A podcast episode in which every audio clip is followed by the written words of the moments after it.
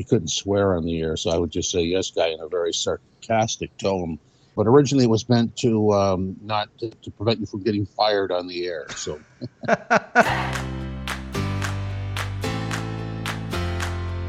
It's the H Dog Pod with your host, Michael Hound Dog Harrison.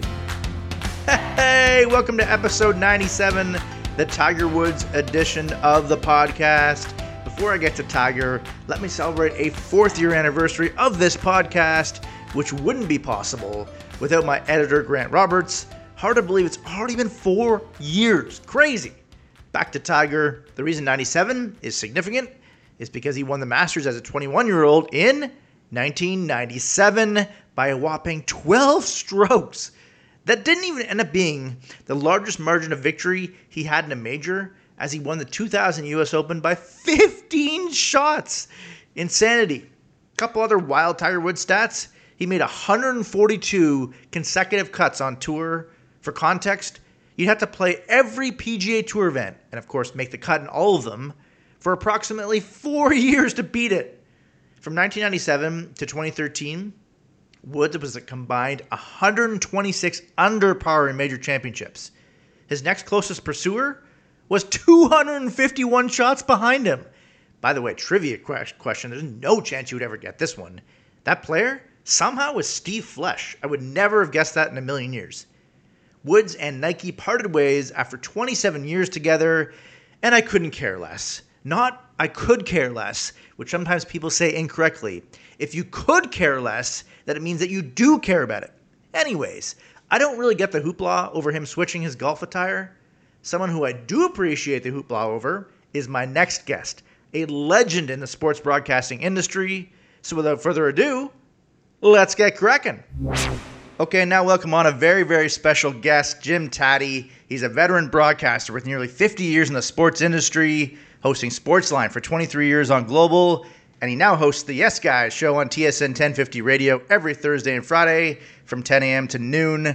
I've been on his podcast quite a few times, brag. So it's only fitting that he joins me today. Welcome to the H Dog Pod, Jim. Hey, my pleasure to be here, and I have a little treat for you. Take a listen.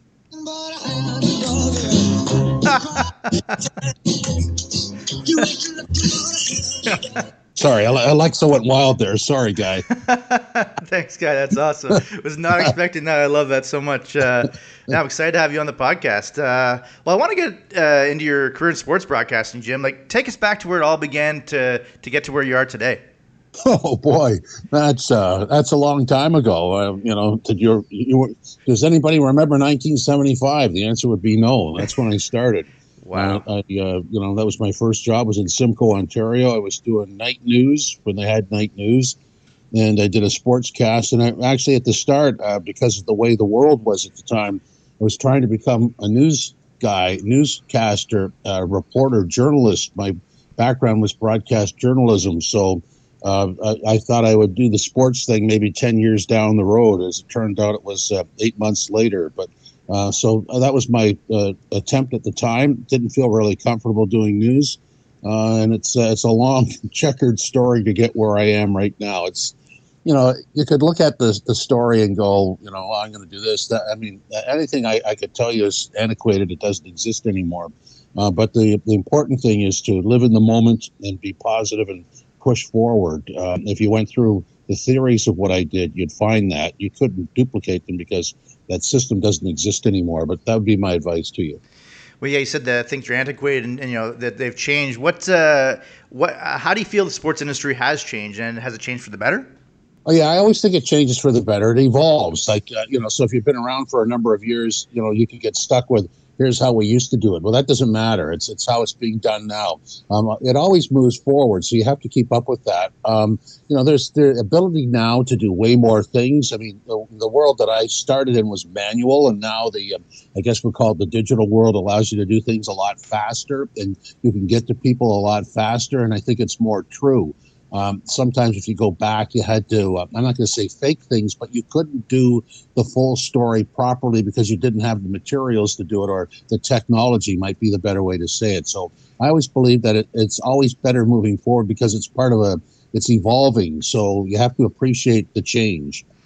That's uh, that's a good point. Uh, what what is uh, what would you say would be the uh, the proudest moment of your, of your illustrious career? Might be right now, Hound Dog. This could be it. Oh, really? wow, that's a, that's a low bar. If that's the proudest moment of your, of your career, I, I I don't have one of those. Hey, I remember that. I just uh, I'm happy with all of it. Um, I, I, do sort of go day to day. I don't project uh, years ahead. Um, I just I'm, I'm really thrilled to be part of to still be part of it and to keep moving forward. I I find I, am still evolving, so that's uh, that would be uh, certainly uh, something to to be noteworthy. Uh, you know that you could still say that after all this time. Mm, absolutely, and uh, on the flip side of that question, I always like to ask this one. Uh, is, is, did you ever have a, a, mistake in your career where you were like, "Oh goodness, I'm I'm done for now. This is this is brutal." Um, I yes, obviously I, it's not a specific thing, but I had uh, sportscasts that blew up or you know, I would disintegrate, and, and uh, then, then you have to pick yourself up. The great thing about the early days was on a sportscaster run, you did 13 of them a day, so um, there was uh, you could easily repair it in the next one. So uh, I never I never said or or wrote the same uh, kind of sportscast like it was always a different one. So I, I do actually have a copy of something in the mid 70s where I absolutely fell asleep on the air. I just couldn't say anything, and, and I had the next two sportscasts after where I just totally redid them. And I, uh, you know, years later, I listened to them. I thought, well, that was impressive because I, I, should have melted on the spot, but I actually picked myself up and, and uh, erased. I was really good for that. There was a, a, like a mistake that I made. I made sure that, that it was erased, not not like removed, but that I overcame it right away because there, there's no point to dwell on that stuff. Yeah, that's uh, it's, so so true to try to move past uh, any mistakes or whatever. I, I remember it wasn't uh, when I was doing one of these podcasts, uh, but when uh, behind the scenes at TSN a number of years ago, my mistake uh, it was actually a pretty funny one, so it wasn't a big deal. But I was writing a, a, stats board, and I meant to write Canucks goaltending problems, and I accidentally mixed up the T and the L typo, so I, I went to Canucks goat lending problems. Oh, so, guy, which is pretty good, right? Like you know, there's yeah, a lot like worse. That. You can go to. There's a lot worse that can go there than that, right? Yeah, but that's one of those where you look at it and go, "Oh, hey, that's funny. Yeah, yeah, good, good, good, good work." yeah, yeah. Well, like I said, at least that uh, that's a mistake. That not a big deal. It's pretty funny. Uh, there's uh, other ones I won't mention that I've heard uh, over the years that were whoa, far, far worse than that. That's for sure. So. Well, the, the bottom line is, it's not unlike sports. I think if you cover sports, you'll learn this that you know somebody coughs up the puck or somebody throws an interception um, you have to get back like you have to atone for that so make it you make up for it on the next play right that's uh, so so true. Now, talk about I mentioned, of course, Sportsline uh, hosting uh, with Mark Hebscher uh, those years ago. Uh, how was it like knowing that you had like the preeminent sports TV show?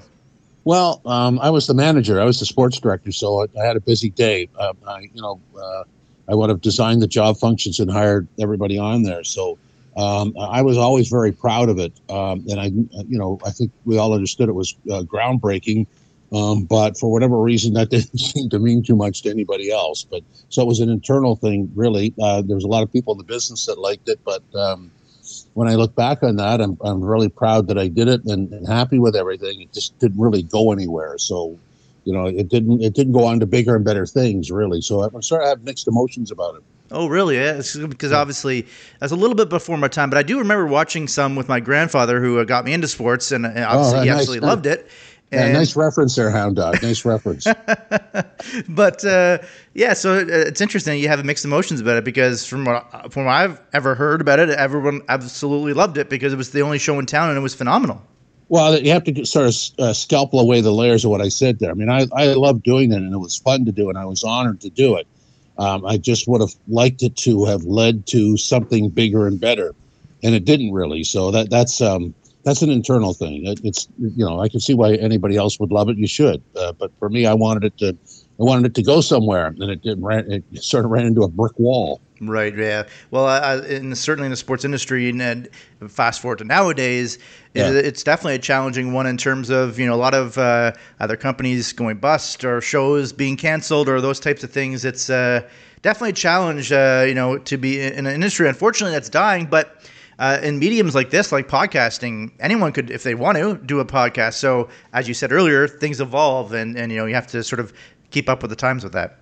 Yeah, absolutely. It's a different landscape. So you can't you can't stay back there and say it should be this way.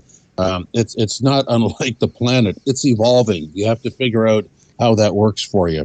Absolutely. And uh, well, a question I, I, definitely always wanted to know: uh, How did uh, Yes Guy become a thing? Uh, just just one day you said it, and, and all of a sudden people loved it, or what? Uh, I'm curious the yes backstory guy, on that. Yes Guy was a, um, a, a term I used to use in my office at Global quite a bit when um, you know I got fed up with things, um, and when it was used on the air.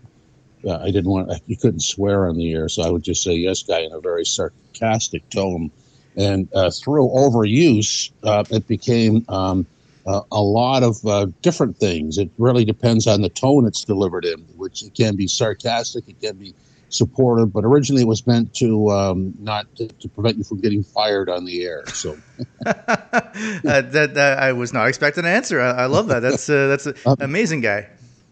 yes, guy, it is. Yes. Do you have any uh, maybe uh, favorite coaches or athletes that you covered, or any funny stories uh, uh over the years? Uh, this goes way back. I used to love interviewing John Brophy when he was the Leaf coach because um, he was quite a um, uh, sharp guy in that he would let anybody have it um, verbally. And we, back then, we used to have this light on the camera. This is an archaic equipment. It was called a sun gun and so you'd put it on him if he was in a, a darker area. And uh, as soon as the light came on, he would just become this really nice guy and answer your questions.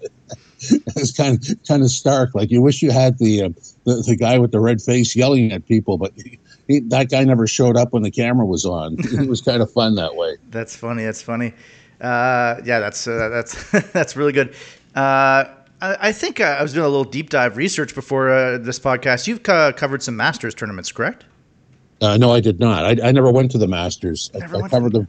I covered them from the desk. right. Well, that's why uh, obviously uh, you can't always trust the internet because it said that yeah you've covered. Ma- well, I guess you did cover the Masters, but uh, yeah, it's never a bit. So I, I was actually going to be my next question about any bucket list uh, sporting events that you want to go to. Maybe it's that one. Perhaps it's another one. Um, you know, there's, there's a couple of events like the Masters and auto racing are kind of the same they're hard to cover because you have to cover a lot of ground. Like you can't really you can't really see the whole thing unless you're in a booth with a bunch of monitors. Uh, and it's the same for golf. Golf is, um, I mean, it'd be great to walk the grounds, and, and, if you could follow one group without getting stampeded, you know, if you could follow Tiger in his prime, but but so would everybody else on the on the ground. It's it's hard to get that overview that you get that television provides for you um, auto racing is just so fast. Uh, the the Molson Indies is what they were called then that I did. Um, I was up in a booth, and the guy calling the race was in a booth calling it off. Uh, three 13 inch monitors because you can't you can't look out, out the booth window and call the race. I mean, it's just it's too fast and there's a lot going on. So so some of it is you'd like to be there, but um, you're not really there because you can't see everything. So it's kind of a weird uh, weird answer to a to a good question. Yeah, well, see, it's kind of funny because obviously I'm a massive, massive golf fan, and uh, you know, obsessed with it. And weirdly, I've never actually been to a, a Canadian Open b- before, which would seem crazy probably to people who know how much I love golf. But uh, I, I, definitely feel, of course, if uh, he doesn't play them anymore, but if John Daly were to play, of course, I'd want to be my hero. I'd want to be following him on the grounds. But yeah, like you said, uh, golf, especially if you were to go on a Sunday, you know, you're pretty much missing all the good stuff, especially if it's a if yeah. it's a tight leaderboard. You'd be missing most of the action. So just sort of like the same way with NFL, I'd rather almost watch it at home because it's so much better the viewing experience. Well, you, you have to uh, have a good data plan and watch it on your phone as you're there, right? that's true. Yeah, that's a, that's a very good point. Uh, let's go to let's go to uh, current news. It just happened uh, as of this recording, just a, a day before. Uh, William Nylander just signed a massive eight-year, ninety-two million dollar deal with the Maple Leafs averaging uh, 11.5 million a year. What do you think about that contract? And do you think that with this contract and the core four and Morgan Rielly locked up, that the Leafs having a, a chance to win the cup here, or is this going to set them back? I don't think it sets them back. They have a chance to win, but it's all going to uh, roll on the support players. I, I think that uh, you know when you go through why it hasn't worked before. Um, you know their third line doesn't match up with the third line of the team that eventually eliminates them. Um, the goaltending has been not as good as, but you know, in the years gone by, they've been up against Vasilevskiy and Carey Price, so they don't have one of those guys, and they can't afford one of those guys. Um, the blue line has been okay. Uh, I'm not going. I think there's there's some work that has to be done there, but um, really, it's you know the first thing you do is you sign your core and then sprinkle the guys around it, and they're still sprinkling. I guess is the best way to describe that. I, but there is some. I mean, it could happen, and, and it could not happen. It's hard to say at this point. I feel like in, in well any playoffs, especially in the baseball playoffs this last year with the Diamondbacks and the and the Rangers getting in, and then Diamondbacks make it all the way to the World Series. Just get into the playoffs, and you never know. Obviously, the Maple Leafs have had a very good team for quite a while now, haven't gotten over that hump, but just keep knocking on that door. Hopefully, eventually it, it goes through. I remember like when the Washington Capitals finally won their Stanley Cup, and that was the, uh, of course, the narrative with Ovechkin that he couldn't even get past the second round, let alone win the cup. Yeah. And forever and ever and ever, they kept losing every single year. And I would say that Washington team that eventually did win the cup wasn't even as good as the Capitals team as previous years. But eventually, you just keep knocking on that door, like I said. Hopefully, eventually, it'll it'll bust through. Well, that happens. I mean, it, it can if you get through the first round. It can line up that there's a road sort of mapped out for you. I mean, um, the year that Montreal got into the finals, I mean that that was sort of mapped out for them, or, or it appeared that way. So it can happen. I, I think there, there, are teams in Washington, might be one of them, that have won Stanley Cups. When you look at the road to the Stanley Cup and you go, wow, a lot of things went in their favor, but that's winning, right? A lot of things go in your favor. Totally. And, and of course, there's a lot of uh, discussion and discourse in Leafs Nation about uh, Mitch Marner, the contract that he had signed a few years ago. And it's is it? I find it weird sometimes in the, in the sports uh, in, in the Toronto media. Uh, the the basically the, the disdain and the and the almost hatred weirdly from Leafs Nation towards Mitch Marner. Do you find that weird too? I think there's a uh, it's a it's a hockey thing where uh, when anybody gets paid by the Maple Leafs that people go a little ballistic on that because they think it's their money. Um, you know the, the uh, what does he get 10 10.9 uh, that's a fringe basketball player. I mean, no, nobody cares. Or, or you know, for the Blue Jays, if they paid somebody ten million bucks, it'd be like, yeah, uh, and you know, so basketball and baseball, nobody cares. But when it comes to hockey, obviously the cap's a lot lower. Um, that ten million dollar hockey player almost becomes maligned immediately um, and can't reach or, or, can't fulfill what everybody thinks he's supposed to do. I mean, hockey's the ultimate team game. So while it is possible for you to make that kind of money, and the Leafs have four of them, um, it doesn't guarantee anything. It's about the team. So I, I guess I could understand some of it, but I find a little bit of some of it a little mean spirited. I mean I always say, let's not forget about the humanity in the conversation. Both people, the team and, and the player, signed the contract. It was agreeable to both. I've always found, and I'm sure it's probably the same with other fan bases as well, even before the salary cap era. But like you know, fans will love the the fourth line grinder on the Maple Leafs, but absolutely at times sort of yeah, I remember uh, even back in the day, to a, a, certain extent anyway. Of course, Ty Domi was loved in Toronto, but then Mats Sundin, a far better player, of course, would sometimes be uh, you know ripped by some people. It's never made any sense to me. It's like we love our like guys who are just scraping by or like you know fourth line uh, tough guys or whatever. But yet our skilled players, sometimes it's like ah, he's not good enough. He should be getting 500 points a season. Well, well, it is, and you know, I don't, I don't know what the answer to it is. I mean, hockey is the, the one sport where one million can cancel out 10 million in, in a defensive situation. Um, the NBA, the stars shine, uh, and in baseball, it's it's a little different. I mean, if, if you're if you're making a, a, you know several Brinks trucks full of money and you don't uh, you don't win the World Series, nobody seems to care. It's the regular season stats. Absolutely. Uh, let's go and move to, to, the, to the Blue Jays. It seemed like it could have been an incredible offseason for a couple hours there on a, on a Friday, maybe five, whatever, a month or so ago, three weeks ago for a couple hours on that Friday, everyone was lathered up for Shohei Ohtani. Looked like he might be coming to Toronto, and then it never happened. Uh, do you think long term this might actually be better uh, to not get him in terms of all the money that uh, is tied up in him? I think it would have been a, just a massive opportunity, but, but having having seen them fail, you know, it's, it's still the, the off season agenda still is we need A, B, and C and so far, A, B, and C are missing in action. So it doesn't really matter that they were close to Ohtani, uh, but if they don't bring in the required people that they need, uh, when they need a third baseman and a, a good bat and, and, an outfielder, if they don't bring in these people, then they're not going to have any success. So, I mean, that would be my problem: is that you spend all your time on the big fish and and he went to the big pond.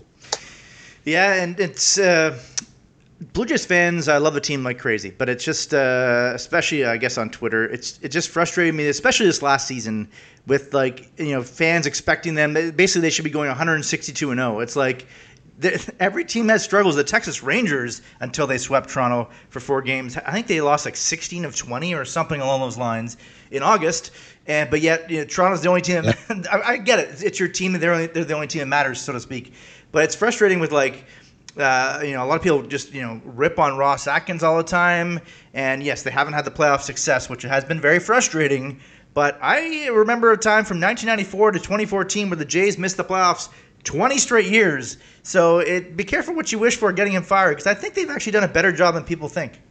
Oh, you know, baseball is, uh, you know, sometimes when I talk about my Lions in football, I think the only story I can think of that's that would be comparable would be the Cubs, who did nothing for decades and decades and decades, and that's the Lions. But in, baseball, uh, you know, you could go 50 years between championships or, or maybe maybe longer, and so you have to appreciate. You always have to be positive. Uh, this is a positive situation. It may be a couple of bricks short of a load, but but it's still. I mean, there's potential there. Sometimes things just happen. So I wouldn't be too negative about it. Definitely. And you said that the, the Lions, I'm assuming you meant, of course, the Detroit Lions. Uh, what do you think their chances are in the playoffs? Kind of a tough draw to get Matthew Stafford, which is a great story in the, this upcoming uh, wildcard weekend. Um, this is going to be a, a, real test for positive thinkers just because there's only one playoff win since 1957. So I've got a list of things that could go wrong, and Matt Stafford, you know, throwing bomb after bomb is one of them in, in Detroit. Um, and I just, um, you know, I, have got no reference points. Hound Dog, help me out here. I just, I can't. I'm, I'm, I'm you know, I've got, uh, got all my powers searching for a positive here, and I can't find one. What? Uh, well, I guess let's go back to what, what made you sort of a Lions fan? I guess Barry Sanders probably is that. Uh... Oh no, no, that's that's that's too recent. I, I just I, I I went back into I go back. I followed the team for over fifty years, so oh, I wow. just always did. I, I thought they were about to come back. that's uh you know uh that, that, that's a, that's tough, and I appreciate your fandom on that because you know a lot of fans are fair weather fans. Clearly, you can't be saying you're a fair weathered fan. Uh, following no. them all those years, right? But uh, no, they actually have the one playoff win, and, and I can't remember it. oh, yeah, I think it was '91. I want to say. Yeah, yeah, they creamed Dallas, but I had to look at the when I watched the Barry Sanders. Um, documentary. Went, oh yeah, I sort of remember that. the way I used to, I, the way I used to do it was Thanksgiving Day was the Super Bowl, and you know most of the time, well, they, they have a reasonable record in Thanksgiving Day game, but uh, most of the time after that, I would I wouldn't care too much about them because they'd fall off the cliff. Uh, but this year is different. And, and I'm assuming you, you like Dan Campbell. I remember talking yeah. to some people uh, his first year with the Lions, and they were I think I don't know something like 0, and, 07 and one or something along those lines. And it was like, Kate, they're losing all these games, but they're very competitive for a team that's absolutely horrible in terms of their record. I like this Dan Campbell guy, and as of, and uh, last year I remember remember, remember making some bets uh, for them to win the division, for them to win the NFC. Unfortunately, it was a year too early. I love this Dan Campbell guy. Of course, some of his decisions they, they could be uh, mocked if they don't work, but I, I, think he's great. Yeah, no, I, I, I wish he could play. I mean, he's he's he's uh, he wears his heart on his sleeve. And he just is a little too aggressive sometimes with the fourth and and one, and uh, likes to likes to go for it. And I have this fear. I, I, just actually this morning I woke up and went, oh, I had that dream again, where they, they make a ridiculous call and it blows up on them. So hopefully that's just scarring. I always find like in football, especially results based oriented thinking. Like a lot of times people, if it works, you're a gutsy coach if it works, but if you don't, you're a stupid coach type of mentality, right? And uh, I love it, but yeah, again, uh, specifically against the Dallas game, I was totally fine with uh, him going for two to win the game. Well, hopefully to win the game. There still was a little bit of time left, but then once there was the penalty over the ludicrous um, uh, not uh, reporting the eligible receiver, it's like okay, just kick the, the the point after that point, go to overtime because their team is so. I think the, if he were to do that differently in that moment, I think he probably would have kicked the extra point. I think because let your team regroup. You're really frustrated. That should have been a two point conversion that would have worked, but uh, the referees screwed it up. Just get, allow your team to have a, a, moment to sort of reset and go to overtime. But uh, yeah, if it works, you're a genius. If it doesn't, you're an idiot. Well, you know, you just uh, you brought back a, a, memory for me, and that is that um, the Lions don't have too many complaints with bad officiating calls. It's usually severely self-inflicted. Actually, I, I do remember the Lions. The, the, was I think it was Thanksgiving. Speaking of Thanksgiving Lions games, I think it was against Pittsburgh in the '90s, yeah. where the the coin uh, coin toss call and they. Uh, and the referee misheard the player uh, uh, saying whatever he called it, the heads or something like that. And he said he thought he said did tails. So that one was. I mean, I can't yeah. even imagine the uh, if that happened in the social media age, everyone would just lose their minds. It's just for us. It's just on the list. yeah, and so like obviously I'm a, I've been a diehard Seahawks fan since the late '90s, and and a lot of times people you know are ripping. I, I see on it's like Seahawks Twitter is like split. Should, should they get rid of Pete Carroll? Should they keep Pete Carroll? And obviously, if they get rid of him, you could find an incredible young coach. Certainly, there's like a Sean McVay type. Obviously, hopefully you do. But then you could get a guy like a Matt Nagy or you know some of them Arthur Smith. These coaches, it's like to me, uh, when they traded Russell Wilson two years ago, Seattle, everyone thought they were going to be like a three and 14, 4 and thirteen type of team, like a brutal team, with especially with Geno Smith and they've exceeded expectations, gone nine and eight both years, but in the playoffs the one time. Because Pete Carroll was too good in the rebuild when everyone thought they were going to be brutal, then it's like, well, no, he, he's terrible. He has to be gone. No one thought two years ago they were going to be any good. So it's just it, it's almost like if they were like five and twelve the last two years, people would be better with it than if they're nine and eight. It makes no sense to me.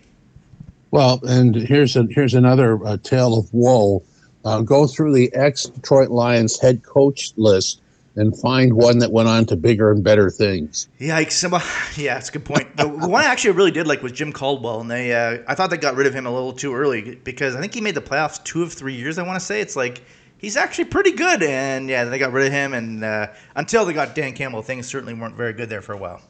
No, no, no. Their, their the coaching carousel was uh, was broken it's like a merry-go-round minus a couple of horses. yeah, the uh, for me, like I said, the Seahawks. I want to keep Pete Carroll. They need to change the defensive coordinator. Actually, get a real established guy in there. I think. But it's uh, be careful what you wish for, Seahawks fans. Get rid of Pete Carroll. Stability almost every year in the playoffs. Yes, they haven't been to a Super Bowl in, in a decade, but like it's, it's it's sort of like the same thing with Mike Tomlin with the with the Steelers. I, I hate the Steelers, but Mike Tomlin's incredible. A lot of fans wanted him gone about a month ago be careful what you wish for. These coaches are good. Same thing with Belichick, uh, with the Patriots. Like, obviously, these are great coaches. I'd say give them, them the benefit of the uh, doubt. Yep, absolutely. Yeah, it sounds inspirational, Hound Dog. well, if Pete Carroll does get fired one day, hopefully he coaches them till when he's like 95. Ew, this won't age well. I will take over as the Seahawks head coach. That, that's a guarantee. Oh. I hope I'm around for that. that would be very, very entertaining. Well, Jim, this has been a absolutely phenomenal. Oh, wait, wait, wait a minute, wait a minute, wait. We, we've, uh, I think we're minus something, aren't we? I think so. Okay, ladies and gentlemen, boys and girls, drivers and passengers, time now for the Hound Dog Harrison edition of Yes Guy, No Guy. Go ahead, sir. Okay, uh, Jim. Uh, yes Guy, No Guy. You've made and will keep New Year's resolutions. No guy. No. Not at all, eh? no, I just uh, I live by the code. Every day is uh, best foot forward. Away we go. I don't have to sit down at the end of the year and make up this. Uh, I'm going to call it fugazi list that I have to live by. that's a that's a good uh, good one for sure. Yeah. Oh, okay. Here we go. Yes, guy, no guy. Number one from here. Um, you are tired of fighting with the Elvis estate for the use of Hound Dog. Oh, that's a that's a good one. Yeah, you know what? Actually, I've been in a court with him for about a decade on that one, uh, the Elvis estate. It's uh, been frustrating. Clearly, I'm the Hound Dog. Obviously, not who's this yeah. Elvis guy? I don't think I've ever yeah. heard of him to, to, be honest before. I, I, think he did okay with music or something. Yeah, I, I have, he's a distant memory for me too. Yeah, I, I don't really know who he was. Yeah, so yeah, I'm quite cheesed off with that. Everyone knows I'm the hound, the original hound dog, clearly, obviously. Yeah, absolutely. Go ahead, sir. yes, guy, no, go ahead, Jim. Uh, you care very deeply that Tiger Woods and Nike have ended their 27 year partnership. No, guy, not didn't waste a second on it. In fact, he's big enough now that he could probably build his own Nike and uh, do his own stuff instead of uh, doing that. So I, that's part of a, a, natural evolution for him. He's he's going to land on his feet. Trust me on this one. Yeah, absolutely, and if, I agree with that. Uh, past uh, podcast guest uh, Adam Scully. For some reason, he's like very ups- not very upset about it, but he's like, no, this is a huge thing that he's leaving Nike. It's like I don't care, whatever he wears, people will love it. It's not a big deal. Yeah, it's very very funny that he thinks very strongly against me, and he thinks he is uh, pretty uh, ticked off about him uh, leaving Nike. Makes no difference to me. Okay, yes guy, no guy. Sports Center featuring Hound Dog Harrison has a certain ring to it. Ooh, uh, yes, guy. I love this one. Uh, that's been a dream to uh, either be on TV or radio. Uh, you know, doing these podcasts. That's the whole point of uh, doing them to hopefully get to, to, to that one day. Yes, guy. Resounding yes. That'd be absolutely incredible to get that opportunity. And uh, you know, maybe I can co-host with Adam Scully, who I just mentioned there, who's also one of the hosts now. That would be absolutely electric to be on that for sure. And I, I Go ahead, say, sir. Yes, yes, guy, no guy, Jim. Curb Your Enthusiasm is a pretty, pretty, pretty good show. Oh, yes, it is, guy. That's a yes, guy. In fact, that's my ringtone. Oh. Song show. so when you, when, when you call me, that's what you hear. I love that show. Yes, guy. That's so good. It's so so good. It's so weird how so many Seinfeld fans who love Seinfeld uh, will refuse to watch Curb Your Enthusiasm, even though it's the co-creator Larry David who's on that. It makes no sense to me. It's they're both amazing. What? Why do you have to have, pick one or the other? They're both ama- uh, they're, both incredible. It's so weird. I like where your mind comes from. Okay, this is my final yes, guy, no guy. Yes, guy, no guy. The Bills go deep. I'm gonna say yes, guy. Actually, on that, I, I, was talking to some Bills fans about a month ago, and they were, you know, oh, doom and gloom. We're not gonna miss the playoffs. And like, yes, they're gonna be. They're gonna make the playoffs. They're too talented. they will find a way. I think the Buffalo Bills are, uh, you know, primed. It's so weird. Had they lost uh, last Sunday, they would have been the seventh seed, but they win and now they're the second seed. So it, it's very weird this, this year in, in NFL trying to figure out what the good teams and the bad teams. If you were to say the Bills would have been second, you would have been like, really? Uh, uh, throughout the most of the year. I think this is finally the year. Like they're kind of sneakily not thought of as being very good, uh, even though they are second, the second seed. So I think this is finally the year they have they have push a have a great push forward to hopefully go to the Super Bowl and then in Bills fashion probably lose it because that would just be soul crushing like they did in the '90s, four straight years. Yeah, well, that's it for me, guy. I'm done. And this is my final one for this podcast. And thank you so much for this, uh, Jim. Yes, guy, no guy. This is the most fun you've ever had on a podcast. Uh, I don't guest on a lot of podcasts, so I have to go with yes, guy. Okay, well, I'll take that. That's better than uh, than you saying no. This is absolutely brutal. Yeah, I could have said an emphatic all capital letters no guy, and that would have been a deadener. But no, this is this has been a lot of fun, Hound Dog. I, I, I like you as a as a personality, and you, you make contributions to Yes Guy. In fact, you'll be on Yes Guy this Thursday playing Yes Guy No Guy. So you're a good guy in my books. The Hound Dog is is good. Yeah, thank you so much, Jim. It's been awesome. And and finally, where can people listen to you uh, and find you on the social media?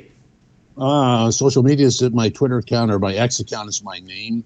Um, Instagram, JV Tatti, uh, on uh, Threads and TikTok, uh, all JV Tatti, and uh, of course, Yes Guy, the radio show, 10 a.m. to noon, live Thursday and Friday. Leaf games on TSN 1050, Raptors games on TSN 1050, and, and that's almost bordering on overexposure. So I'll leave it at that. All right, guy. Yes, guy. This has been an awesome interview. Thank you so much for coming on, Jim, and uh, we'll talk to you soon. Okay, thanks. Bye. Yes, guy. That was a blast talking with sports media legend Jim Tatti. He's been such a fabric of the Toronto sports scene for nearly half a century. I especially loved hearing the genesis of his catchphrase, Yes Guy, being a sarcastic ode when he was frustrated at work. As he mentioned, I'll be on Yes Guy on TSN 1050 radio this week. And of course, that interview can be found on the Yes Guy podcast on whatever app you use if you miss it live at 11:50 a.m. Eastern Time on Thursday. It was so gracious of him to play along with a little yes guy, no guy at the end of that interview. So much fun. As I discussed earlier, I truly hope the Seahawks don't fire Pete Carroll as head coach. Breaking news, breaking news. Oh, oh, Hound Dog. Sorry to break your heart, but Pete Carroll won't be the head coach anymore in Seattle, so.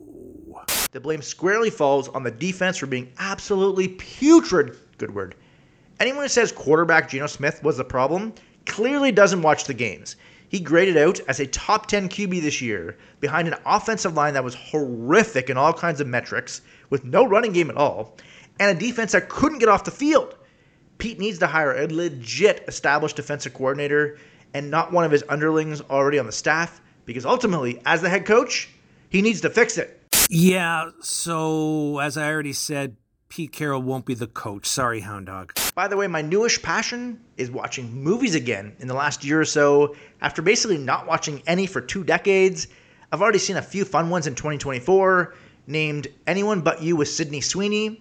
It was a fun rom com, fairly cheesy and predictable, but no less fun. I give it 3.2 out of 5. And then American Fiction which depicts a struggling writer who is frustrated at the junk that people enjoy reading, that he writes his own novel as a joke, then everyone loves it, and he's annoyed because he knows it's crap. It was very entertaining, funny, and at times emotional. I give that one 4.2 out of 5. Do yourself a favor and watch it. Thank you for listening to episode 97 of the H Dog Pod, getting ever so close to the emotional milestone 100th episode. Bang! This has been the H Dog Pod with your host, Michael Houndog Harrison. Mm, bang. Mm, bang. Mm, bang. Mm, bang. Bing.